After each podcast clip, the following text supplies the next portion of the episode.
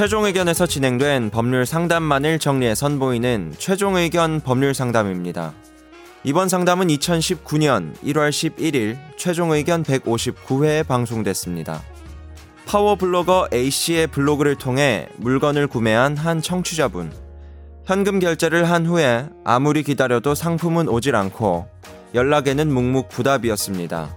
그런데 알고 보니 똑같은 블로거에게 190여 명이 2,300만 원 상당의 판매 사기를 당했던 겁니다.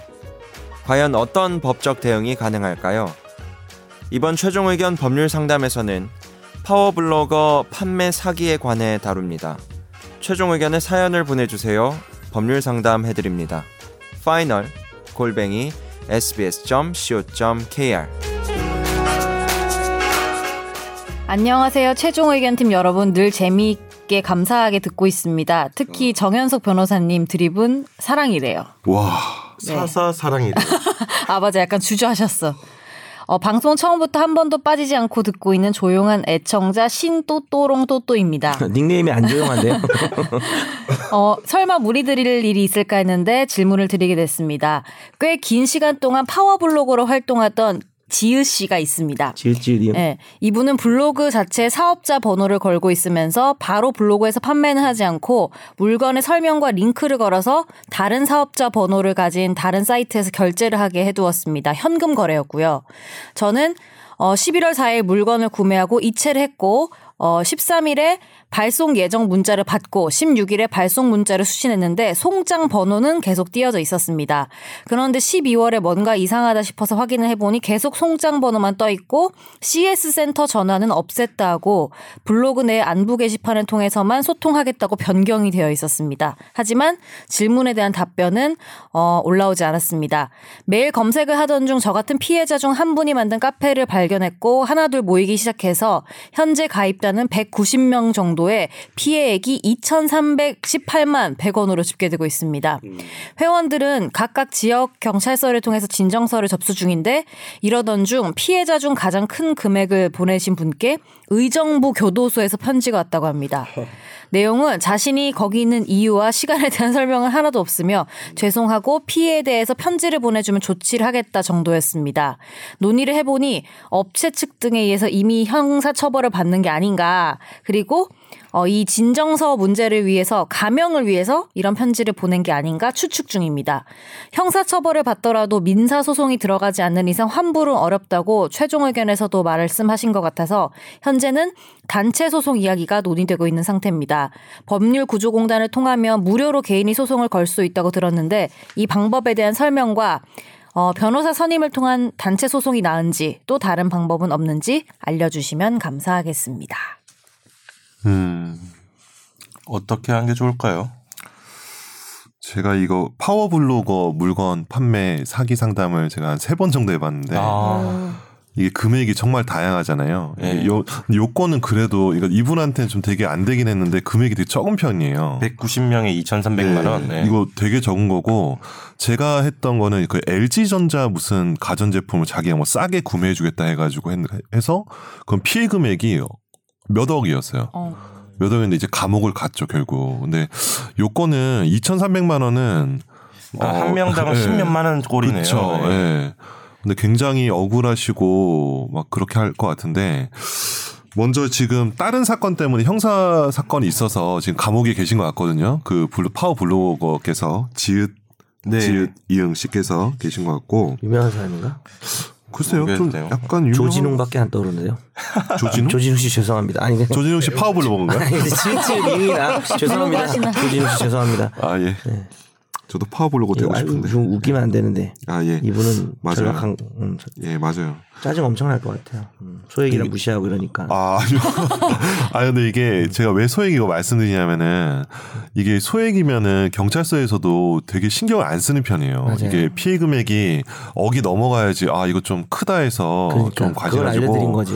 그러니까 미리 미리 말씀드리는 거예요. 이게 상처받지 않으라고. 음. 정말 상처를 많이 받게 되거든요. 수사기관에서. 왜냐하면 이런 사건이 워낙 많으니까 또 피해자도 지금 벌써 이것만 해도 190명이잖아요. 음. 그러다 보니까 경찰서에서는 피해자가 많다고 하더라도 하나하나의 그 상처를 어루만지지 못해요. 그러다 보니까 워낙 현- 많으니까. 워낙 네. 많고 왜냐 면 이런 사건보다 더 많은 사건도 많고 하니까 그래서 먼저 좀 미리 말씀을 드리고 마음의 준비를 하라고 말씀드리고요.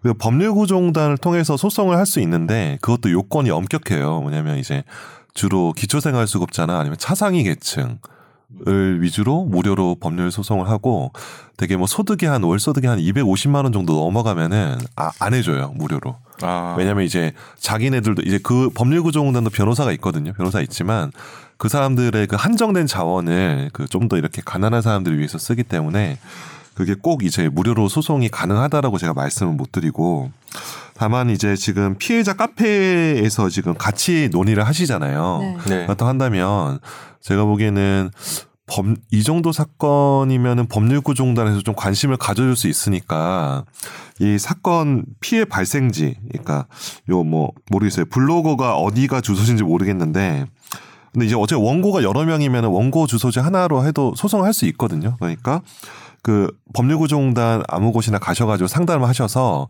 이런 식으로 단체 소송을 생각하고 있는데 해주실 수 있냐 문의를 하고 거기서 이제 승인을 해주면은 할 수가 있어요. 그래서 먼저 찾아가서 상담을 하고 문의를 하시는 게 좋을 것 같아요. 제가 현재로서는 이게 뭐 무조건 된다 안 된다라고 말씀을 못 드릴 것 같고요. 그리고 일단은 뭐 190명이 여러분들이 이제 190명 전부가 다 합해서 소송을 하시는 게 맞을 것 같아요. 왜냐하면 하나하나 하시면은 지금 소액 워낙 소액이라서 사건도 막 몇십 개의 사건이 진행되는 것보다는 모아서 힘을 모아서 하시는 게 낫지 않을까라고 의견을 드립니다. 그리고 형사고소 진정을 계속 이미 하셨다고 하는데 형사고소를 정식으로 그냥 190명 몇 명으로 해서 하시는 게 좋을 것 같아요. 그리고 이제 피해 금액이나 이런 것들, 피해 일시나 이런 것들은 표를 만들어서 하면 되니까 같이 형사고소를 하시는 게 왜냐하면 감형을 받으려고 피해 금액 중에서 최대한 이렇게 변제를 하려고 노력하더라고요. 그리고 2,300 정도면은 오히려 이걸 제가 보기 오히려 변제를 잘 할 수도 오- 오히려 있어요. 이걸 갚아버림으로써 네. 190명이 날아가니까 그렇죠. 어, 네. 조금 압박을 형사적으로 네. 진정서도 놓고 해서 오히려 그런 경우가 있더라고요. 맞아요, 맞아요. 어, 어차피 몇억되는 건 포기하고 제가 지금 슬퍼서 그런 건 아니고요. 목욕을 네, 가서요. 목욕. 나 어떡하지 방송 오늘? 그래서 예, 그러니까 2,300이면은 막 이렇게 이리저리 해서 좀 모아서 변제를 하려고 해요. 만약- 아니 어기 넘어가면 진짜 정현수 변호사님 말처럼 아예 포기를 해요, 진짜. 아예 그나 그냥 감옥 갈게 하는데. 그러니까 이게 오히려 유리한 면도 있는 게 유리한 면도 있어요. 190명이나 되는데 음. 2,300이니까 음. 어떻게든 갚으려는 노력을 할 수 있다. 이 그렇죠. 현재 이 사람은- 고소를 들어가면 있죠. 네. 현재 이 나쁜 놈의 재산과 건수와 금액이 얼마인지 모르겠지만 네, 총. 그건 모르겠으나. 네. 벌떼같이 달려드려야죠. 네. 근데 이거 민사 소송을 만약에 변호사 선임을 해서 한다고 하면 음, 음. 선임료가 더 나오지 않을까요? 어, 그러니까 2,300이면 그러니까 대략적인 서초동 견적을 말씀드려요. 이런 거 얘기해도 되잖아요. 네. 제가 보기에는 변호사가 이게 단체 소송이다 보니까 정리할 게 많잖아요. 막 다 190명 다 연락도 해야 되니까. 애매해. 와, 이거는 그러니까 피해 금액은 적지만 아 적다 그러니까 그러니까 통상적으로 아, 그러니까 상대적으로, 예, 상대적으로. 예, 예. 그러니까 진짜 한 4, 500만 원 이상은 무조건 받는 거죠. 아. 변호사들은. 왜냐면 이게 폼이 되게 많이 들어요. 이게 막 소송 다 이렇게 의뢰인 다 위임장 받고 연락하고. 뭐 돈밖에 모르는 것 같아요. 일단 선생님. 그러면 제일 아니요, 그냥 그러니까 어, 만수르 올라가는 변호사에 이어서 그래서 이렇게 돈돈하네요, 선웅이. 아, 죄송합니다. 저도 먹고 살아야 되니까요. 그러면 이 청취자분은 네. 일단 다 네. 190명이 의기투합해서 형사 고소를 네. 하시는 게 좋겠다. 저는 좀 더 그게 더 그래서 현실적인 방법이 해서. 예, 예. 그이 블로거가 네. 변제할 수 있도록 예. 변호사 없이는 힘들까? 힘들겠지. 근데 벼, 근데 저는 형사 고소는 고소장은 워낙 서식이나 이런 것도 많으니까. 그건 혼자 하면 돼. 그건 같이 하면 되지 모여서. 예, 표만 잘 만들면 단체장 이런 사람이 여기서. 그렇죠. 고소 정도는 그냥 변호인 선임 없어도 괜찮을 것 같아요. 예, 예. 개인적으로 고소 그 경찰서에 고소하시는 분들 음. 변호사 없이 하는 거 많이 봤어요. 많이 보셨죠. 다 그러니까 예. 접수가 되더라고요. 내말 민사. 민사. 아 민사요?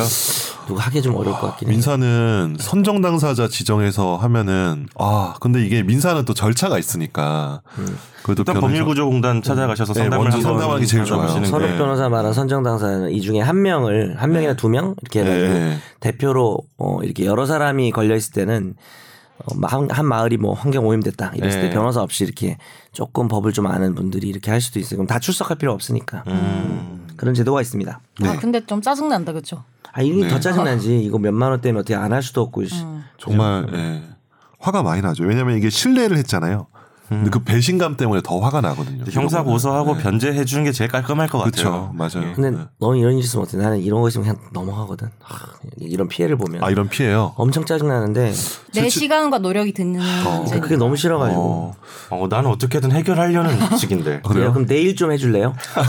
네, 저는 안 하기 싫어요. 아, 저는 잘못된 거 있다 있으면 그냥 일단 잡고 가고 싶은 아, 욕구가 그래요? 있어요. 약간. 왜냐하면 잘 안 잊어지는 거야. 그게. 그런 사람 나한테 정신적인 피해가 오잖아 계속. 그런 사람 치고는 저한테 아직 별로 좋칠 취한 게 없네요. 제가 잘못한 게 있대요. 많. 잘못한 단체 아, 소속, 단체. 스타일이에요. 아, 적립금 들고 아니, 모으듯이. 단체가 사람이 많은 게 아니라 건 건이 많은. 건, 건도 많고 사람도 많고 그래요? 모으고 다- 있대. 당신도 가입했어?